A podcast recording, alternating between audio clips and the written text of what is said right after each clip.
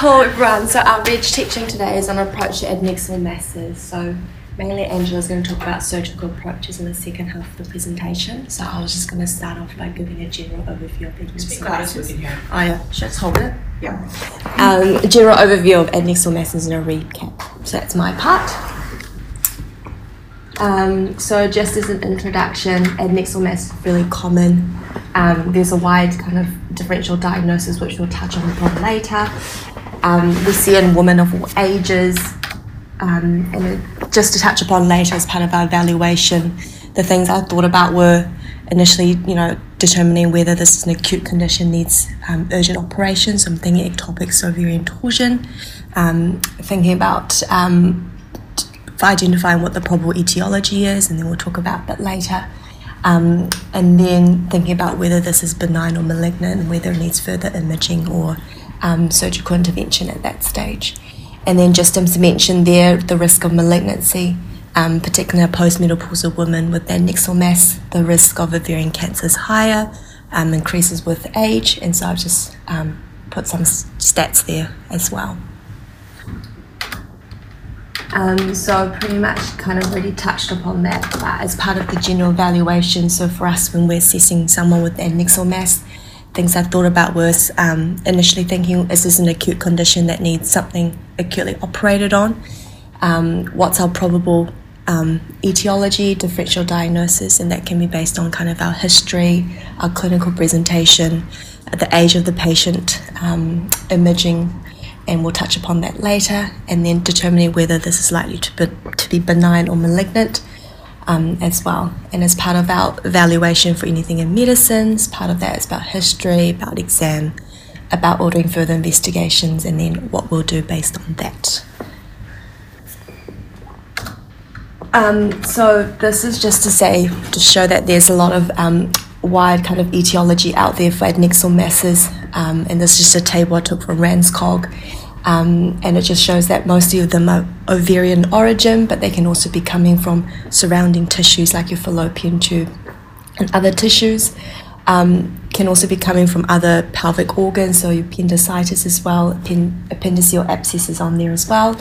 And then just um, that there can also be ovarian and malignant, and those are the ones we don't want to miss. Um, so I've just got a table here on kind of age and reproductive status. Um, and just to say that um, knowing the age of the patient can also give us some hints about um, what the probable etiology of adnexal masses would be. So this is just kind of a general overview.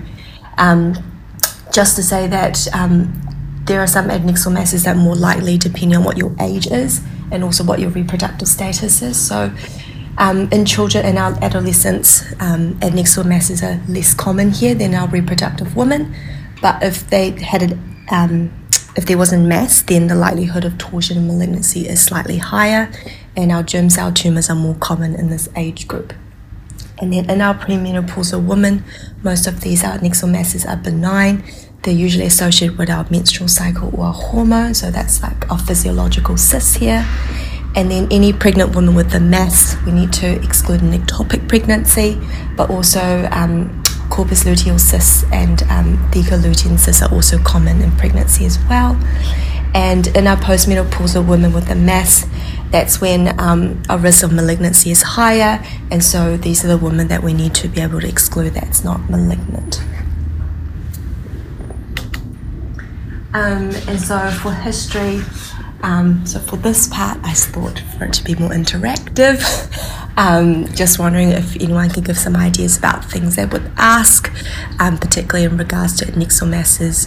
What are the symptoms you're looking for? Particular questions you would ask, and yes, why would you be asking them? Pain. yeah. Onset of pain, sudden or gradual. Yeah. Duration of the symptoms, like how long they've experienced the pain for. Associated symptoms, do they have abdominal bloating? Do they have weight loss? Are there any constitutional symptoms Yeah. that make us think Yeah. could be more? Pretty much. So I'm just gonna say. So yeah. So we talked about sudden onset, worried about torsion, worried about cyst accidents, um, where you are in your cycle, um, symptoms associated with endometriosis, dysmenorrhea, and then um, fevers, PV discharge, thinking of TOAs, and then the non-specific GI symptoms that Esther mentioned. Um, so your bloating, your weight loss, your anorexia, um, maybe suggestive of you know ovarian malignancy, particularly in a postmenopausal woman. So something just to be aware of.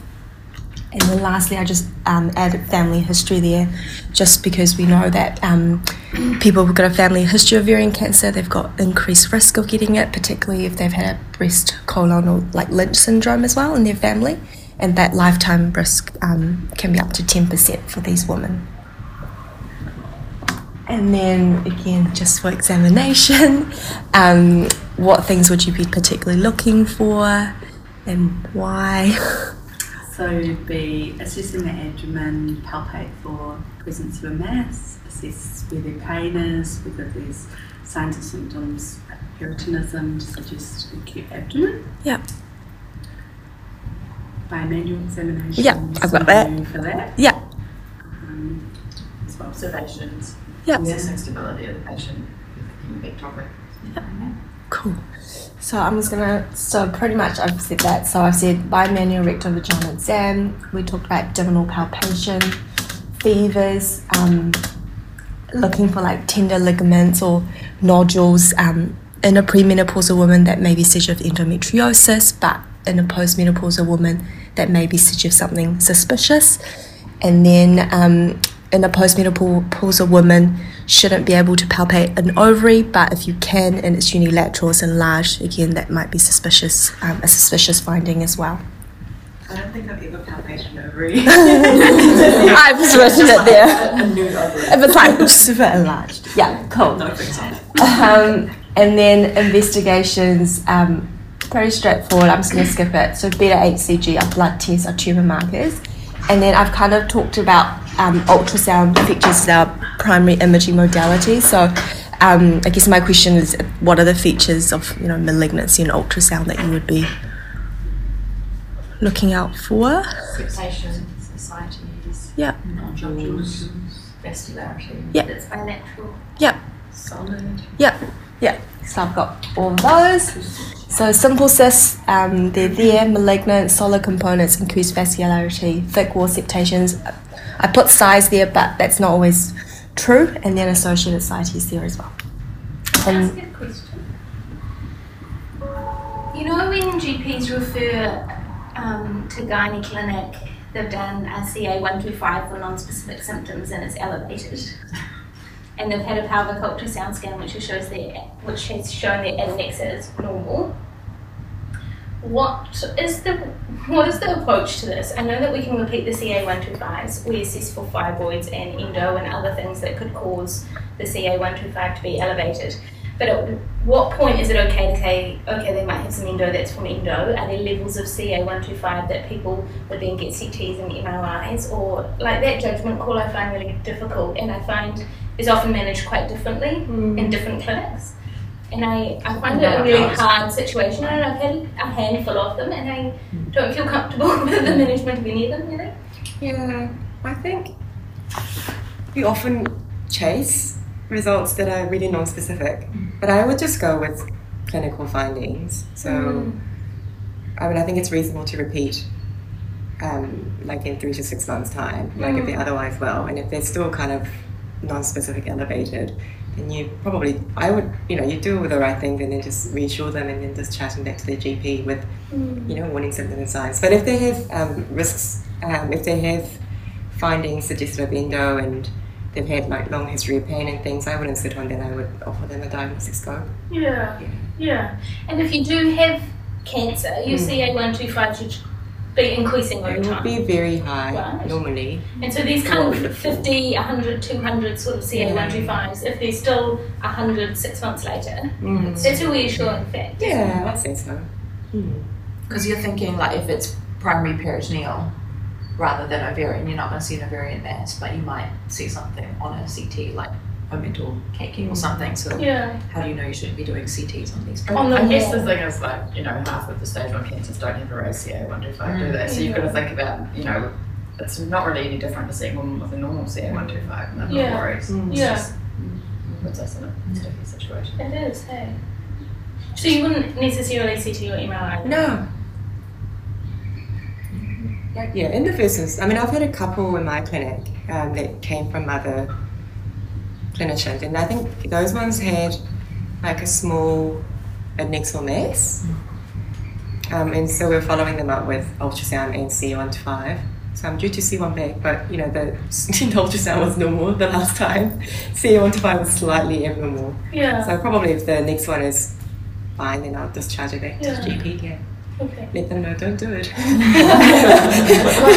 call you Can't about my like, I've got a laptop. pregnant woman with a D dimer of 5,000. It's like, You're Yeah. Yeah. Okay, thank Yeah. you. Cool. All right. Um, I think there's just two more slides to go. Um, so management, I've kind of talked about premenopausal and postmenopausal as different managements. Um, and so, oops. Um, so I know different guidelines have kind of different management stuff. So this is just something I took from the RANZCOG guidelines. And so for this particular one um, from RANZCOG, what that's what they've suggested is that um, simple less than five, they don't need follow up because they're usually physiological. They will self resolve. Up to seven, they've um, recommend repeat ultrasounds. Um, at that stage, if it was increasing in size, then you would op- um, consider operation. And then any simple cyst greater than seven centimeters, um, considering further uh, imaging and um, surgical intervention at that stage. And then if at any stage the cyst enlarges or is persistent or there's um, um, uh, other suspicious features or symptomatic, then you would um, consider surgery at that stage as well. And then lastly, for postmenopausal, again, um, this is something I took from RANZCOG, and so what they've done is um, split it into like low risk and high risk malignancy based on your RMI score. And so they've said um, RMI less than 200, low risk malignancy. If it's a simple cyst on ultrasound with those features, then you can consider a repeat assessment in four to six months with a transvaginal scan, a clinical review, a repeat of CA125. And if any of those have become abnormal in that instance, then you would consider an operation then. But if you've got a low risk RMI, um, uh, low risk malignancy with complex cysts with any of those features, then we'd be considering operation. Any, anyone with high RMI scores, um, those people you want to be thinking to rule out malignancy, and so you would be thinking about CT scanning, referring to gynae oncology, um, and surgical intervention. Um, and I think Who finds the RMI a little bit vague sometimes? Yeah. Do you ever use the IOTA app? I find that more useful, especially if it's a really large cyst and CA125 is, you know, like 200, mm. Yeah. but it's otherwise simple looking. Yeah. And then it just helps differentiate between like, you know, normal, like just benign versus like borderline or like advanced cancer. Like, you know, if- it gives you a few more percentages and I find it more helpful. It I does think- rely I on think a good ultrasound report though. Yes, it does. Yeah, yeah, I it think for referral to going up best using RMI, but it seems like clinically everyone's Clinically, yeah. yeah. Yeah. We had a lady the other week who had a really complex looking cyst, Mm. a normal CA125, Oh. but really high 19.9. So, like, you know, obviously suspicious for like a mucinous Mm. tumor or something like that, but it doesn't, this doesn't warrant discussion because Based of, based on the RMI. Based on that, yeah. Okay, so I thought I'd keep it pretty practical because you can always read textbooks and I don't know, go to like exam courses, but um, maybe just some tips that tips and tricks that might be useful. Um, so it's still downloading. And in the middle, I've got a really funny video to show you. It's really useful, but it's really old-fashioned. I found on YouTube. Um, many years it's just so funny. I Um, realised that Ages Head videos. until we Yeah, looked at it yeah. the other day. It's like, these are probably quite useful. They're good. Oh, nice. Yeah, like just with like entries and stuff like that. Yeah. It's good. Yeah, it's really formal too. Yeah, yeah. You Enjoy Enjoy ages for Alright. also, and it's very useful. Yeah. So adnexal masses come in different shapes and sizes and types. Um, that's my doll Yogi, and yeah, he's a spoodle. He's like 18 kilos now, but when their photo was taken, we're five kilos. So cute. It's so cute. Doesn't photograph very well because it's like that. It's just like, where's his eyes? Yeah, the beady eyes. Okay, so um, I'm just going to talk about a few different types of adnexal masses, um, and I thought you might be interested in maybe management of like the large and giant ones because, like, I think especially at this unit, I found um, there's like like a seems to be like a pervasive rule of oh if it's like more than 10 centimeters into doing more then we must do a laparotomy or you know like you know these sort of sentiments like that. So I just kind of wanted to give the alternative views. Um, and then yeah, a few other things like um, torsion, um, if the patient is pregnant, um, if it's really stuck, so it's like endometrioma or TOA, um, just management principles. Um, and also the question that Sam asked um, when he asked me to do this talk was, when do we switch, stitch up an ovary? So for suspension or when do we put it back together? So there's a video on that that you might find helpful. Okay, so mainly this talk covers benign um, adnexal masses and, you know, the type that you get a letter back from gynae or PMDM and they're like, oh, general guy need to do this bit, even though it might not look very benign, but they want you to do it, so you could do it. Um, or if a patient presents with acute pain and you want to do something about their adnexal mass. So First and foremost, um, really, really important to have a game plan um, even before you get into theatre. We, we all know this. So make sure you review the patient and the clinical findings carefully. Make sure you've reviewed the investigations, look at the pictures. And I think communication is probably the most important thing. Um, who's found, uh, we've all found, we go to theatre and we need something, we need an instrument, but they haven't got it and you have to scramble to get it mid case, everyone's getting frustrated, patient's bleeding, or something like that. We've all been there, right? so, one way to avoid that is just plan it really well, um, and you can plan for it even when you have an acute case. And usually, everyone's pretty happy to help as long as they've had some time to, you know, they've had some morning. Um, and also, always have a backup plan, whether it's a backup colleague, um, whether it's opening up and having the seat ready um, just make sure if one way doesn't work, you know, what's my next step going to be? So I, mean, I like I like small holes. so this is sort of more geared towards laparoscopy, but you can always make a bigger hole. It's safe. Um, you can you just do what whatever is the best for the patient. So it doesn't have to be. Don't persevere if it's going to be like a three-hour case and you don't have the right equipment and you know the patient is under for ages, and you know that's not without risk as well. So just do whatever is the most clinically appropriate at the time.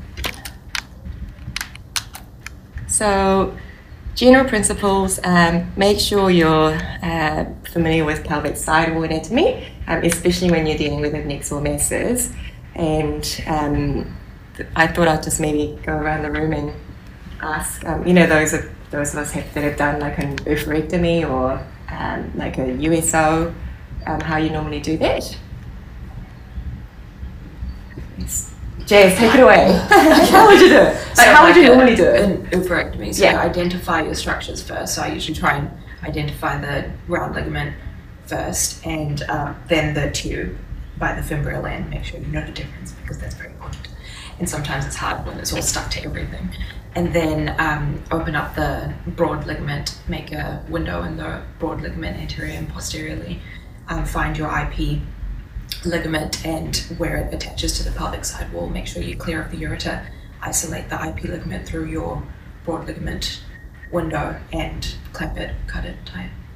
Well, that's if it's open. If it's um, if it's through a small hole, then we'd use an advanced bipolar like a LigaSure, or you could bipolar incise it. But do you always do it that way, or have you been taught to just hug the ovary and just do it that way? Um, yeah. some yeah, some people do, but I don't like. It. I like being able to see the ureter. Yeah, it just freaks me out. I think if you have time and yeah. you've got you've got if your mentor is you yeah. know also comfortable with it, yeah, um, always just it by opening the pelvic sidewall um, yeah. and then isolate the IP, just skeletonize it so that you're not cutting a big chunk of tissue with the peritoneum um, and the IP. So isolate that, have the ureter in good view, and then yeah. um, and then double ligate If it's like blatantly obvious and you can yeah. see the ureter yeah. through the pelvic side, well, you don't have to open it. That's fine. Yeah. But like sometimes, like the other day, we just had a woman that had recurrent. Um, PID and TOAs, and she had very thick peritoneum. Mm. We just couldn't see through it, and mm. so we had to go looking for it. Yeah. Yeah, I think it's just good practice and it just helps you with hand-eye coordination. So whenever possible, just yeah, spend some time just having a look and lifting tissue up, moving it in a few different directions, and then um, identify structures. Um, keep the junk contained. We know this. so especially if it's dermoid, it's shit coming out. Sorry. um, you need to make sure it's contained. Um, and there's a few different ways of doing that, and we can go over that later. Um, also, it's really hard. Really, sometimes really difficult to keep track of how much um, bleeding has occurred, especially if you're in the heat of the moment and if you're task focused um, and you just you're trying to peel off the cyst or something, and all the while there's oozing, the pelvis is filling up with blood. Um, so that's you can end up losing a lot of blood, especially if it's an endometrioma or a really vascular structure. So I would recommend to just keep an eye on the bleeding and control it as you go. So with the bipolar, or you could even use LigaSure or monopolar energy to just buzz little bleeding vessels as you go, and then the surgical field is clear, and um, you know you haven't ended up with like a five minute mil blood loss at the end.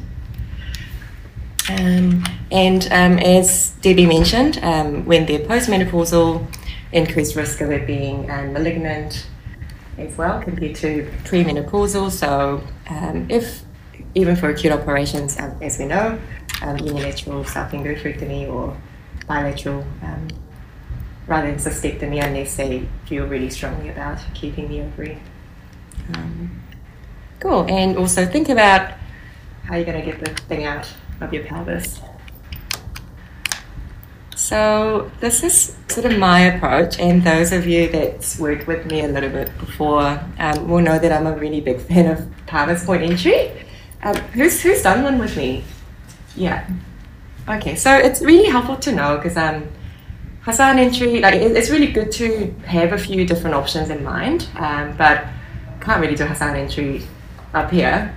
Um, so either having like a direct optical entry or with a Veress entry, obviously with the stomach empty, um, will help get a better overview of the pelvic structure, especially if it's a large cyst. And I'll give you an example that Debbie and I did two or three days ago. Mm. Yeah, two, two days ago, maybe? Yeah, yeah, Monday, yeah. Um, talk to me about port configurations. Um, which ones have you used? Which ones have you found useful? Um, what influences your port placement choices. Whether you're going to suture or not, and like what kind of angles mm-hmm. you need. Yeah. If you're doing a hysterectomy, for example. Yeah. Say you're doing an ectopic, so one of the most common operations that we do. Where would you put your ports?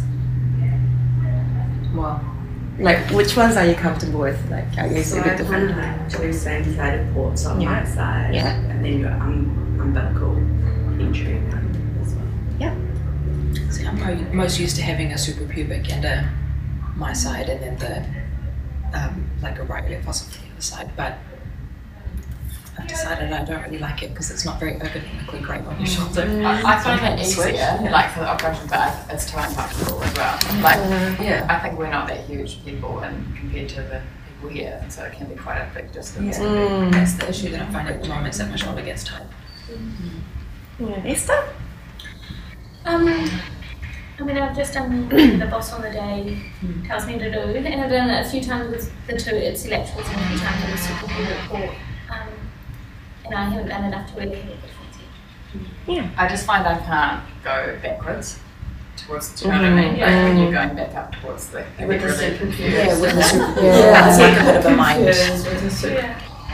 Like it's fine if it's close, but you know, if you lose the specimen at the other end and you end up turning the camera around, that I don't know, any tips for that. Do you know what I mean? Like, uh, yeah. I'm like, oh. So I think if you're gonna be using the suprapubic port, um, I mean, there's a few different ways of holding it, but um, one way which a lot of people use is to use their right arm and right hand for the suprapubic, and then have the screen, the monitor in between patients' legs, so you are sort of holding it and looking at it. You know, basically, you don't want to crane your neck. You, you just want to basically protect your neck and make sure you're not doing too much abduction because that's really tiring for your shoulders and you've got a long career ahead of you. So just um, if it doesn't feel right, then um, just stop what you're doing and make sure you're as comfortable as possible before you, you know, proceed. Um, the other way, that I, and I do it if I'm using the suprapubic, the diamond configuration, is to have two screens.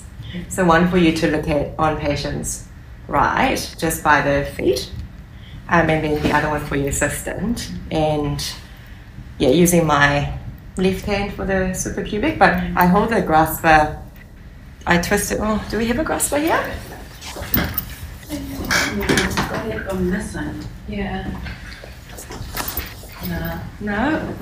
I sort of hold the grasper handle the other way around so I don't have to abduct so much. Yeah. Oh yeah, I know what you mean. Like, Yeah. Sort of upside down. Like Upside this. down. Yeah. Yeah.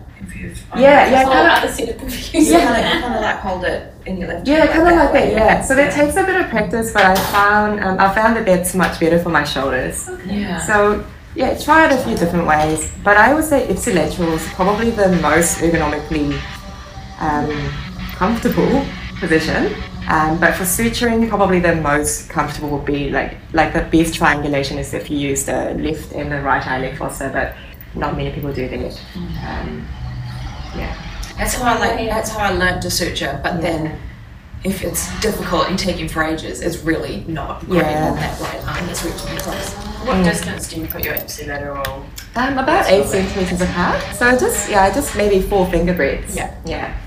And in about the same level, but it can be a little bit lateral or medial. Just um, yeah, maybe have a feel for you know how it's going to be. And if when you put the ports in, um, just making sure that once it goes through the peritoneum, the port is facing towards the pelvis rather than facing out to the liver.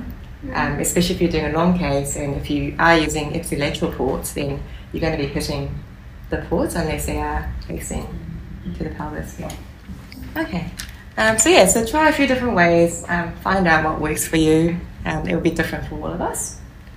Um, and especially if you're wanting to remove the specimen under direct vision, um, it's really a good idea to have a smaller camera available. So I always have a five millimeter and a ten millimeter available for my set um, because I, you know, use it intercha- interchangeably. Especially if I'm doing a Palmer's point, then I'll normally put a five mil port up in the left upper quadrant. Uh, but then, if the periumbilical area is free of adhesions and you want to get closer to the pathology, especially if it's like you know right just in the pelvis, then I just switch to a 30 mil and a um, 10 millimeter um, port at the umbilicus.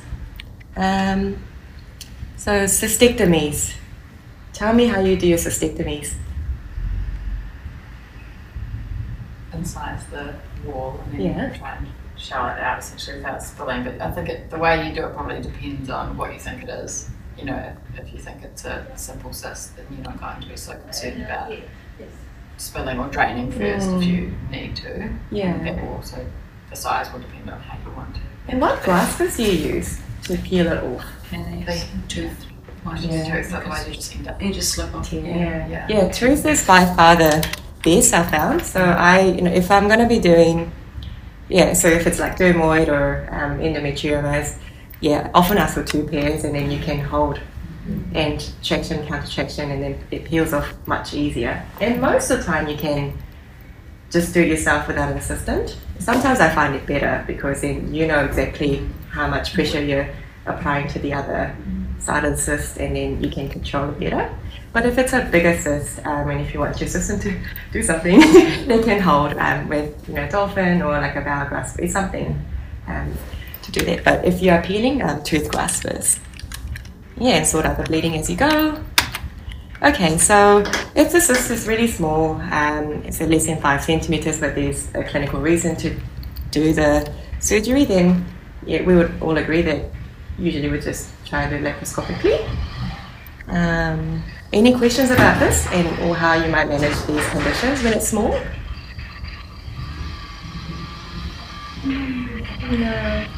Would it, if you have a really small sample cyst, would you always try and get the capsule, full cyst capsule? Yeah, yeah. I tried to remove the cyst hole. Um, so, and it's it's good for the hand-eye coordination too. To try and not, even if it's simple, just to make a really like I normally use a monopolar hook and just a very thin, just go into the ovarian capsule and then try and peel it off um, so that it's whole and then it's you know it's not ruptured. It normally ruptures, but you know you, you can try and it's good practice. Hi, Alyssa. Um, yeah, and then I try not to leave any cyst there if I can, unless it's very, very stuck. And digging into the um, base will just cause more bleeding. Um, you know, that's the only case that I wouldn't. Um, okay, so if it's like a medium sized cyst, um, yeah, whether you do it laparoscopic or open, um, as I said before, I think it really depends on you know how comfortable you are and how unwell the patient is, and a few different factors. But really important to contain the tissue well. So, especially if it is um, bigger, like 10 centimeters, then it's reasonable really to try and rupture it in the bag. Um, so, have if your assistant port, so use your assistant port maybe to get the endo catch bag in, and then scoop the cyst up in there, and then drain the cyst into the bag before pulling it out. Uh, make sense? it mean you need a 10 mil port Yeah. on one of the sides? Yeah, and it's fine. Yeah. Yeah, as long as you close the defect afterwards, it's Yeah. still a small hole. Yeah, yeah, Yeah. exactly. Yeah. Yeah.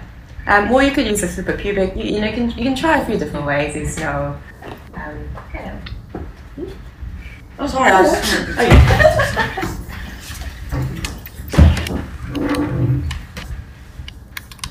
Cool. And how do you normally get your specimen out? When you've done like an ectopic or a dermoid? You the Endo Catch bag. Yeah. Through which port normally? Yeah. Yeah. If you've used a whole bunch of five mils, then you can use your five mil camera in one of the smaller ports and get it out the umbilicus. That's what we did. the other Yeah. day. Yeah, that's good. But you only have one 10 mil. Oh yeah. Hmm. And then you kind of bring the bag out, and then you have this really awkward, like, using yeah. your gobbets to try and pull it out bit by bit Yeah. until it can kind of eventually, and it ends up being the longest part of the operation Yeah. as well. Then it all- Pulling out hair and teeth and bits of gunk and Oh, or you can do it that sneaky way that you do it. Yeah, so so on my fellowship, I've stopped doing it now because now it takes too long. So Oh. my, one of my old bosses, this Lamara, he used to use um, a five mil camera and all five millimeter ports. It doesn't matter if it's like a 10 centimeters, 15 centimeters, like he'll always use the same thing in its diamond configuration always. Um, and to get the specimen out, so it takes the he takes it out through the umbilicus. Like the beauty of like a five mil scope is you can put it through any different any, any port and then you can see you can have a different view of the same thing. So I would normally put the five mil scope through the suprapubic port when it comes time for specimen removal. Uh, you know, we might hold the cyst up um, with one of the lateral ports, and then he will essentially take the mil port out of the umbilicus and then get a, a pair of Metzenbaums and just stretch the shape like without making a bigger incision, and you can actually still put an endo catch bag through there, a, a 10 millimeter one, through the fibre. So that's what I used to do, Jess. But like with not, Um, not with a port, like just literally through just the Yeah, through the yeah, hole. yeah, just through the hole. Yeah. So you put the bag through there, you put the specimen in, and then you spend the next, you know, hour trying to get the does doom maintain the pneumoperitoneum Yeah. still? Yeah, yeah, because it just fits the fits the bag, and because the bag is sort of soft and you know it, it folds. Um, you don't lose your hole. you don't know. You don't know. You generally know. Yeah. So, but then the disadvantage. So the advantage is that you know you just end up with the tiniest holes, and then um, you know they wouldn't know. But it just takes a lot longer, um, and it's a bit of a faff too if you. And, you know, if the theatre scrolls are watching you, and how long is it going to take, and trying to shell out this dermoid through here through this tiny thing. Um, it's a little bit frustrating. So I've changed, since changed my tact, and I will just put a pubic port in or like a 10 millimeter port to get it out through. But yeah, that's one way of doing it. And do you think the pain in a 5 mil port is a whole lot less than a 10 mil port? The The pain? pain? Ah, yeah, they don't. No, actually, regardless of whether it's a 10 or a 5, they don't really have much pain. That's the beauty of it, I think. Yeah. It's more the risk of herniation. herniation, you don't have to suture it. Um, so if it's just five mil um, incisions, I'll just steri strip. I wouldn't even suture them generally. So, and, and they heal really well. So yeah, there's advantages and disadvantages, but you'd have to be very patient um, to get the way. Um, cool. Uh, right, if it's very large, Um, yeah, as I mentioned before, a left upper quadrant entry can be very useful. So I don't know, whenever you're on call with me and if you're doing laparoscopy, just doesn't matter. Like it, we don't have to go umbilicus. Just tell me you want to do a Palmer's point entry, and we can do that. Yeah.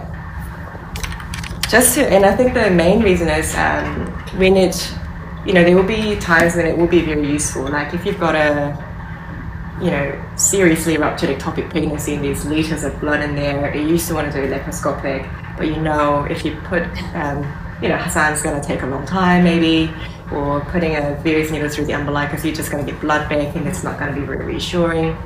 Um, then Palmer's is quite useful then as well. So basically for every laparoscopy I ask for an OGT or an NGT before or at the time of intubation and most anaesthetists are very happy to give you that. And then you've got that option there if you have to use it. And then if you're comfortable using it, then you can just use it just like any other entry. Um, and that's just a really good skill to have, I think, just having an alternative side of entry. Um, it doesn't necessarily have to be a left upper quadrant either. It could be like paramedian. Um, so uh, earlier this year, I had a laparoscopic hysterectomy for this person who was BMI 45 and she had like an umbilical mesh repair and she had a whole host of medical problems. And so I was worried that with an open operation she might not survive or she could have, you know, complications, you know, long term anyways, I was quite keen to do it laparoscopically, and so ended up putting um, the main camera port slightly to the left of the umbilicus, avoiding the mesh repair site. I mean, it still meant that you had to repair it, make sure she doesn't get another like herniation, but um, you can put your ports anywhere as long as it's safe and you're missing vital structures. yeah. Um, and especially if it's a very large cyst, then um, the ancillary ports will obviously need to be higher for you to operate um, in the region of interest. Um, so if it's out of the pelvis, if it's in the abdomen, um, often what I would do is have a left upper quadrant camera port, which is what Debbie was doing on Monday, um, and then use the umbilicus as one of the operating ports rather than for the camera. And then the of ports might need to be like a lumbar port or like a higher port for you to do the operation.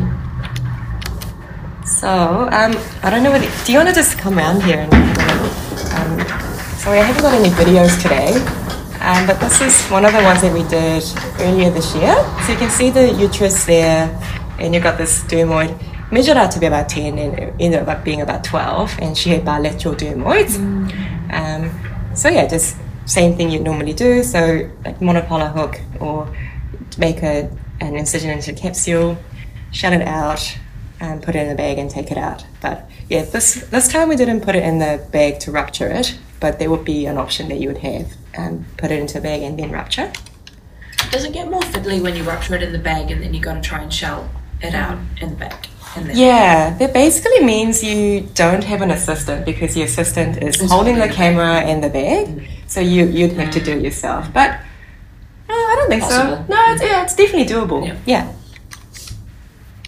Okay, and then but I'll just give a, an example of a recent mass. Um, so this is a case that we did on acute on Monday.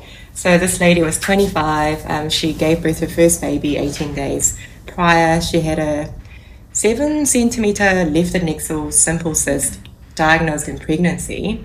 Um, and then I think it was just conservatively managed, They didn't do anything about that. Went um, went home and then came back in like one so one week history of abdominal pain.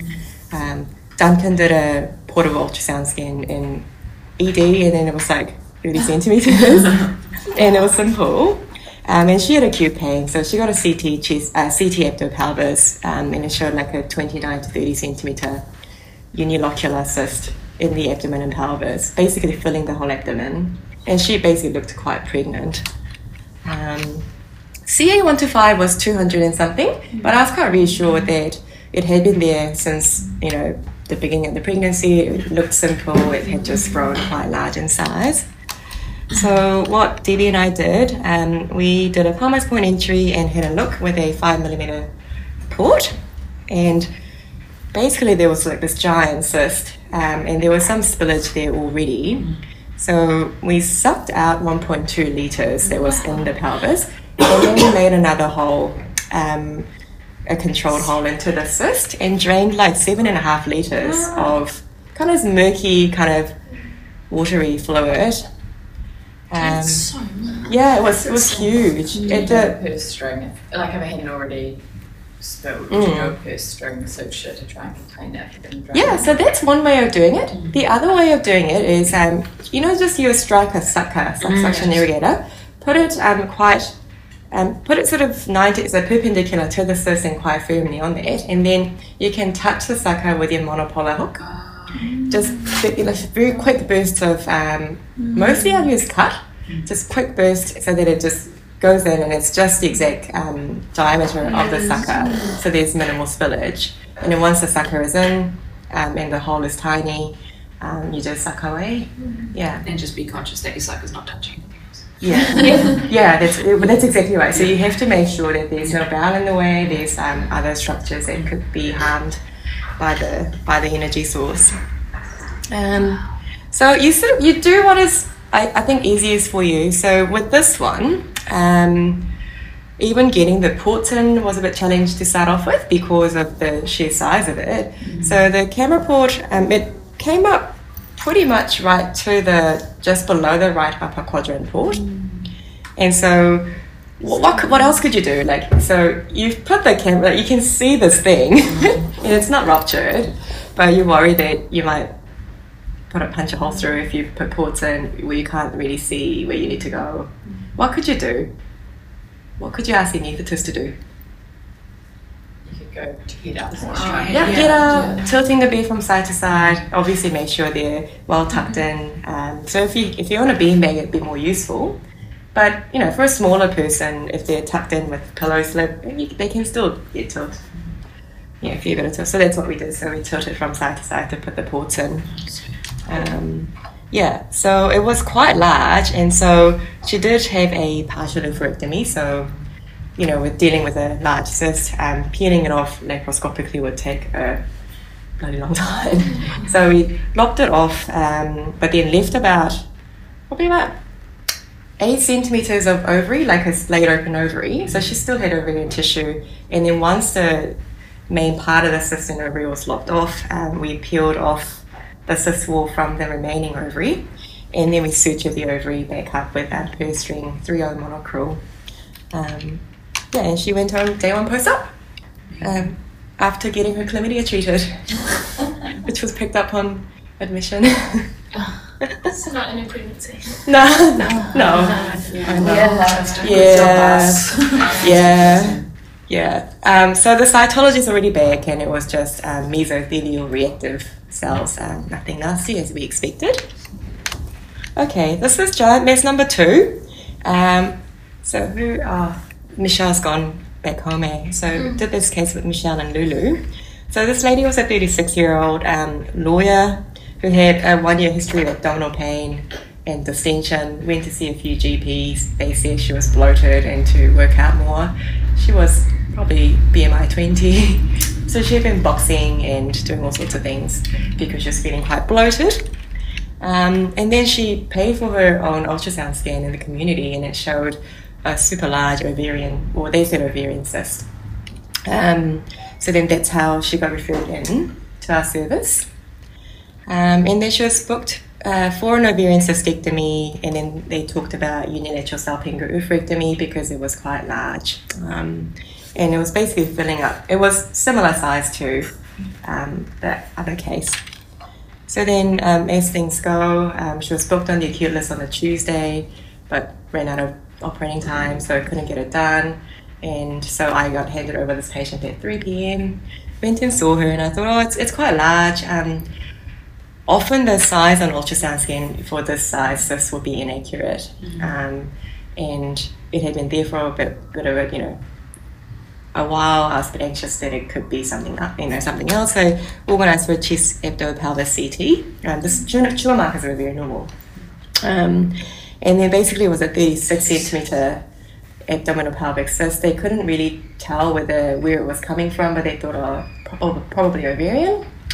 Um, and it wasn't really simple either. It had Um, I'll show you pictures later if we uh, if we have a bit of like the CT scan findings. Uh, but sort of on on the imaging, um, it looked like she had there was it was fleshy in parts and like almost like placental tissue, and it was it wasn't solid, but it was mostly cystic, but kind of irregular thickening on the walls, and it just didn't look like anything we had seen before. So just because I, I do urinary catheters um, with reckless abandon, so, you know, I thought, you know, if it's going to end up, um, she was going to have a midline laparotomy, um, and if it's very large and if it's this weird tissue, I need to make sure where the ureters are. Um, so I consented for that and um, USO and pelvic washings. So, Can I just clarify, Yes. Angela? So your decision to get a CT, Yeah. because that's not obviously something that had already been organised. No. That was based on the size of the cyst. size of the cyst um, and A little bit the nature of The what- nature, yeah. So on CT, it wasn't uh, on, on ultrasound. It wasn't simple looking. Yeah. Um, it had sort of soft tissue parts. Um, it looked quite unusual. Um, so I wanted a bit more information. It was also, also just a community scan. Might have even been a horizon scan. I, I can't remember now. But I just it wasn't enough information. This person's obviously quite health literate as well. Yeah. Um, not that that changes with, you know, less literate people, but she obviously sort of wanted things done properly, as you would. And it would affect your decision to go laparoscopic or laparotomy. No, if um, she was, no, she was always going to have a laparotomy. laparotomy. Yeah, she was always going. We're always going to do laparotomy because of uh, the unusual appearance of the cyst. Yeah. Um, but I also thought, well, it could always be not ovarian. Um, it could be you, when it's that size. Um, you don't really know where it might be coming from, and it could be appendiceal. It could be um, it could be like from the kidneys. It could be retroperitoneal. You know, you, you don't know. Um, so I just wanted a bit more information. To be fair, um, the what the CT was useful for was just the size of the cyst, but it wasn't useful for figuring out where it was coming from. Um, but yeah, we could, but there was no you know, metastases or any other messes elsewhere, so that was useful for that. So we basically did a Xiphi to suprapubic laparotomy for this person, and I'll show you pictures soon. Really impressive. Um, so she had a retroperitonealized mass with normal ovaries, and the ureter, the right ureter was running on top of the mass. Basically, it was a retroperitoneal structure. The gonadal vessels and the ureter was running on top of the mass. It was actually in the same retroperitoneal space. Um, normal ovaries, like so, it wasn't. It was very unusual. So we're like, oh, we haven't seen this one before.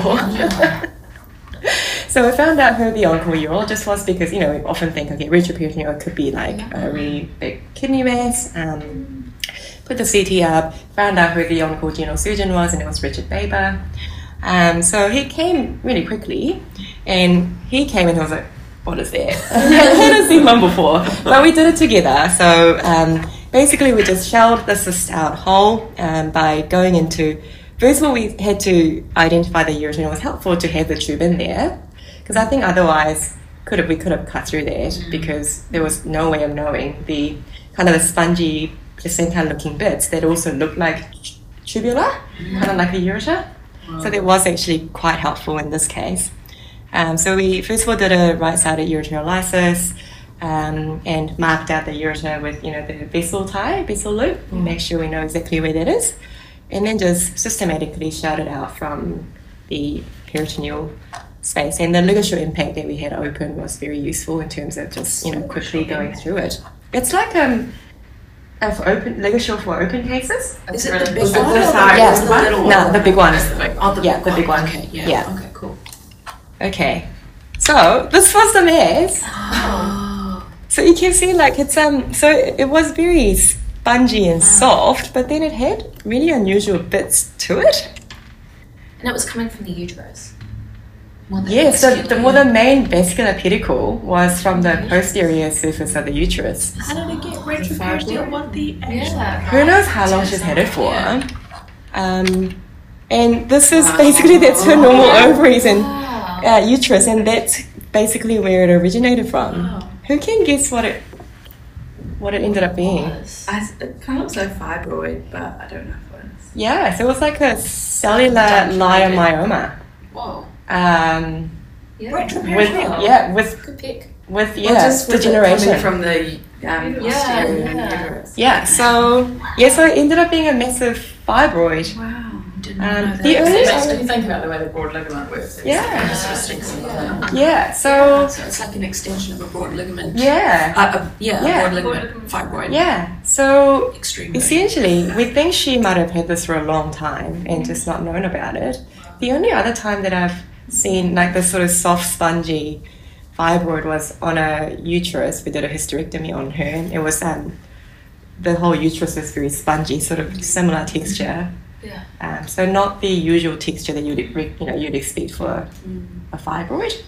Is So- it and it's benign? It's not Benign, yeah. It's, it's Oh, it was seven kilos. Seven kilos. Yeah, seven kilograms of wow. She would have been stoked. Yeah. She would have been like, yes, boxing's working. yeah, yeah. So she went from like 55 kilos to 50 kilos. Oh my goodness, she's Yeah, tiny. she's super tiny. So I, I just don't know. And did she have this big palpable? Did she have an abdominal Examination. any? Because it was all recognised. Yeah, she, Oh, I mean, because it it was felt really quite jarring, tense, yeah. but it was sort of um, taking up, kind of like you know the the people that get um, pregnant with like a retroverted uterus. You couldn't really tell. Um, it just felt a bit fuller, Yeah. but even on her, it didn't.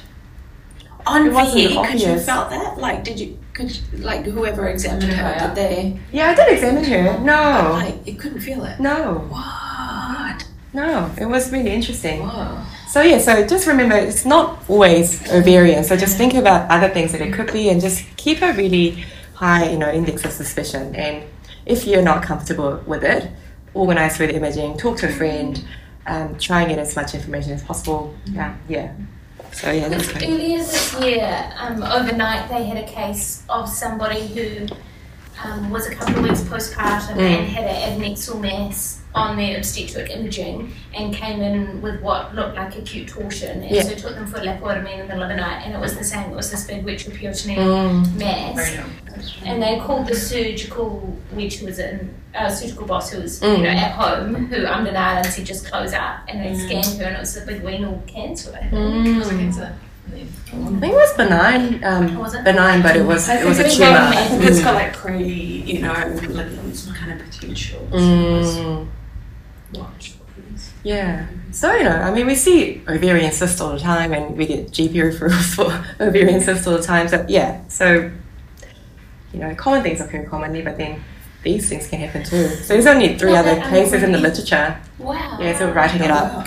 Cool. Yeah. That's, cool. That's really awesome. Um, oh. Good job, you guys, as well. Like with the planning, you know, it's really. It's, it sounds like it was really well planned. I was just could've- happy that um, we didn't know what this thing was and the general surgeon didn't know either, but we sort of muddled Take it through. out. got onto it and ruptured it. Yeah, it didn't rupture it, so that was good. Okay, so so if it's um, torsion, which is the other um, condition that we see quite often, ovarian torsion, everyone's seen one. Yeah. Yeah, done one. Yeah.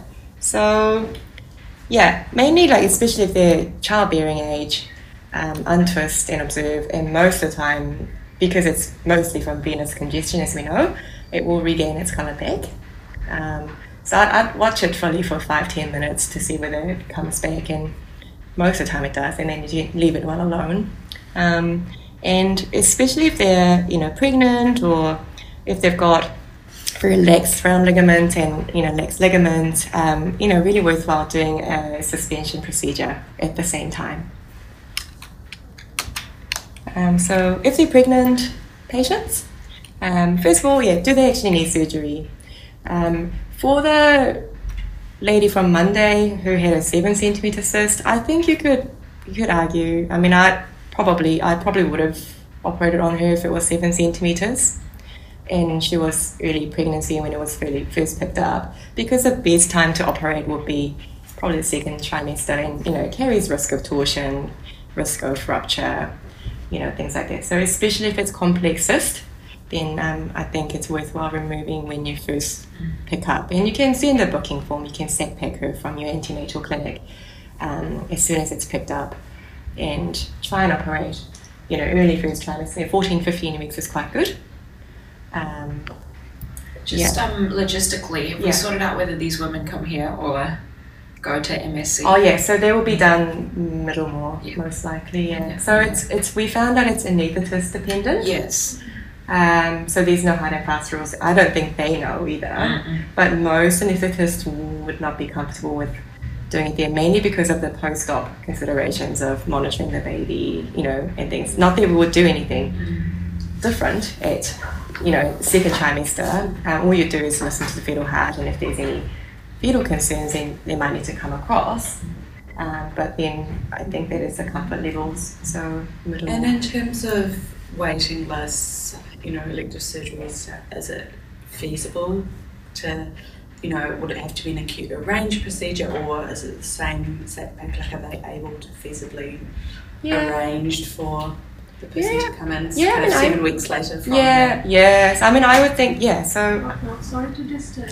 Who's presenting call? Ah, Do you want to come and set up? Everyone's here. And be careful the paint as well. Thank you. oh, yeah.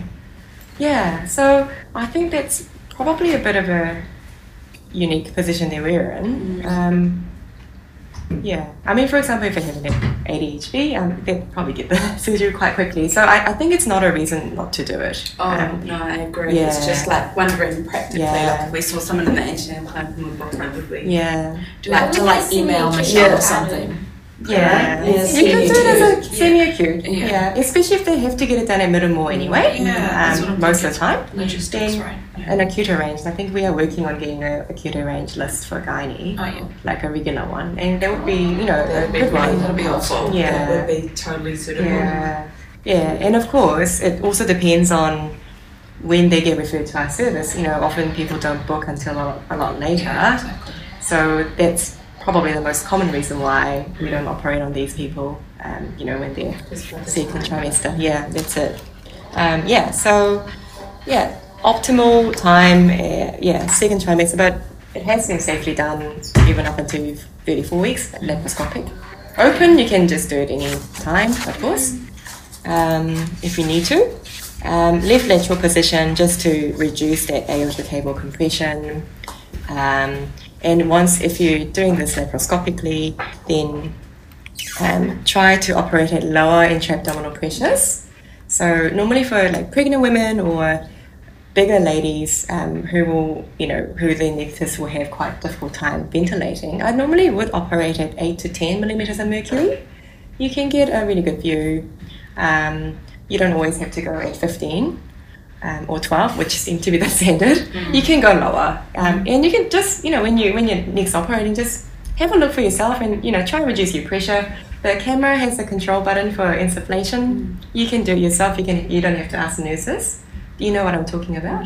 Yeah, it's in that menu. Yeah, you just go into the menu, go into insufflator, um, and then you can reduce it down and just see for yourself, you know, you know what it looks like, what the abdomen looks like at eight.